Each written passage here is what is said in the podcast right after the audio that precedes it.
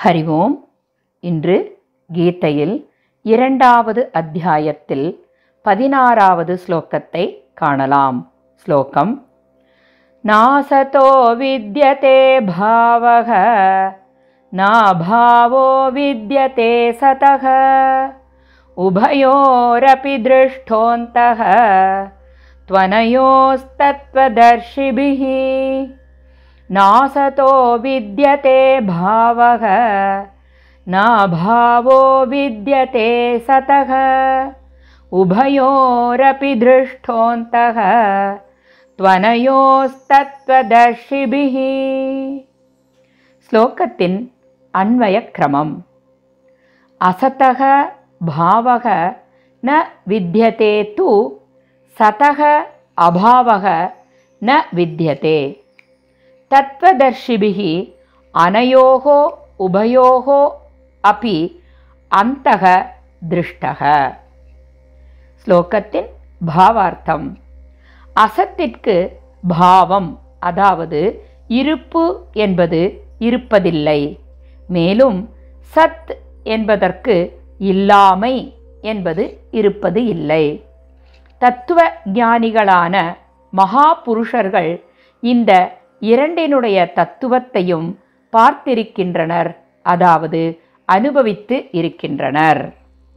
ஸ்லோகத்தின் தாத்பர்யம்: சத் என்ற நிலையான தன்மையையும் அசத் என்ற நிலையற்ற தன்மையையும் வேதாந்த நூல்கள் மிக தெளிவாக விளக்கியுள்ளன. எந்த ஒன்று கடந்த காலத்தில் இல்லையோ, எந்த ஒன்று எதிர்காலத்தில் இருக்கப் போவதும் இல்லையோ, ஆனால் நிகழ்காலத்தில் மட்டும் தோற்றத்தை ஏற்படுத்துகின்றதோ அது உண்மையற்றது, அதாவது அசத் என்கின்றனர். இதற்கு இருப்பு என்ற தன்மை கிடையாது. எனவே சத் என்ற இருப்பு, அதாவது பாவம் என்பது கடந்த காலம், நிகழ்காலம், எதிர்காலம் ஆகிய எல்லா காலங்களிலும் எந்தவித மாறுதலும் இன்றி இருந்தபடியே இருக்கின்றது. இதற்கு இல்லாமை என்ற தன்மை கிடையாது.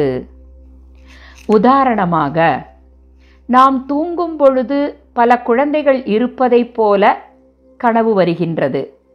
விழித்து எழுந்த பின் அக்குழந்தைகளையெல்லாம் பராமரிப்பது எவ்வாறு என்ற கவலை ஏற்படுமா என்ன? அவ்வாறு நமக்கு தோன்றுவது இல்லை. ஏனென்றால் நாம் தூக்கத்தில் கண்டது கனவு என்றும் அதன் தன்மை நம் விழிப்பு நிலையில் பாதிப்பை ஏற்படுத்தாது என்பதும் கனவு உண்மையில்லை என்பதும் நம்மால் உணர முடியும். நாம் படுக்கைக்கு செல்லும் போது கனவில் கண்ட குழந்தைகள் இல்லை, விழித்து எழுந்த பின்பும் அக்குழந்தைகள் இல்லை எனில், கனவில் கண்ட குழந்தைகளின் இல்லாமையை நம்மால் உணர முடிகின்றது. அதாவது கனவில் கண்ட குழந்தைகளுடன் அன்பை பொழிந்து ஆசையுடன் சீராட்டிய குழந்தைகள் எல்லாம் அசத் விஷயங்கள், அதாவது உண்மையற்றது என்று விழிப்பு நிலையில் நன்றாக உணர முடிகின்றது. இவ்வாறான இல்லாமை என்ற அசத் என்பதை உணர்வதற்கு நம்முள் இருக்கக்கூடிய நிரந்தரமான நிலையான இருப்பு என்ற சத் என்பதே காரணமாகின்றது.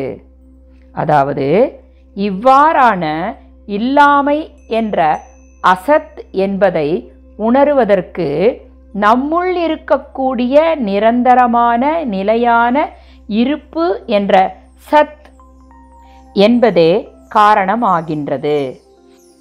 இது எவ்வாறெனில், சூரியன் தன்னுடைய ஒளியினால் தன்னையும் வெளிப்படுத்தி கொண்டு உலகத்தில் உள்ள பொருட்களையும் நாம் காண ஒளியை கொடுப்பது போல நம்முள் இருக்கக்கூடிய சத் என்பதே தன்னுடைய இருப்பை, அதாவது பாவத்தையும் உணர்த்தி அசத் என்பதின் இல்லாமை, அதாவது அபாவத்தின் வேறுபாட்டையும் உணர்த்துகிறது.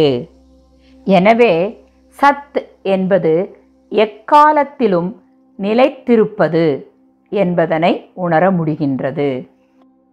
உடல், மனம், அறிவு ஆகியவற்றால் ஏற்படும் மாற்றங்களின் எண்ணற்ற அனுபவங்களையெல்லாம் ஒருங்கிணைத்து அதனை நாம் வாழ்க்கை என்று சொல்லுகின்றோம்.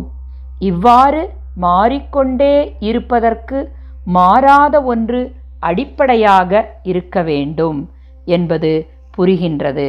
எனவே இதிலிருந்து நாம் உணருவது என்னவென்றால், உடல், மனம், அறிவு ஆகியவற்றால் ஏற்படும் மாற்றங்களான அசத் என்பதற்கு மாறுதல்கள் அற்ற சத் என்ற ஜீவன் நமக்குள் உறைந்திருக்கின்றது என்பது தெளிவாகின்றது.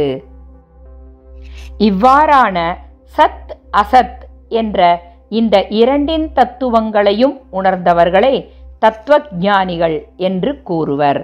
மேலும் இவ்வாறு தத்துவஞானிகளை முந்தைய ஸ்லோகங்களில் பண்டிதர்கள், தீரர்கள் என்றும் இங்கு தத்துவதர்ஷிகள் என்றும் குறிப்பிட்டுள்ளனர்.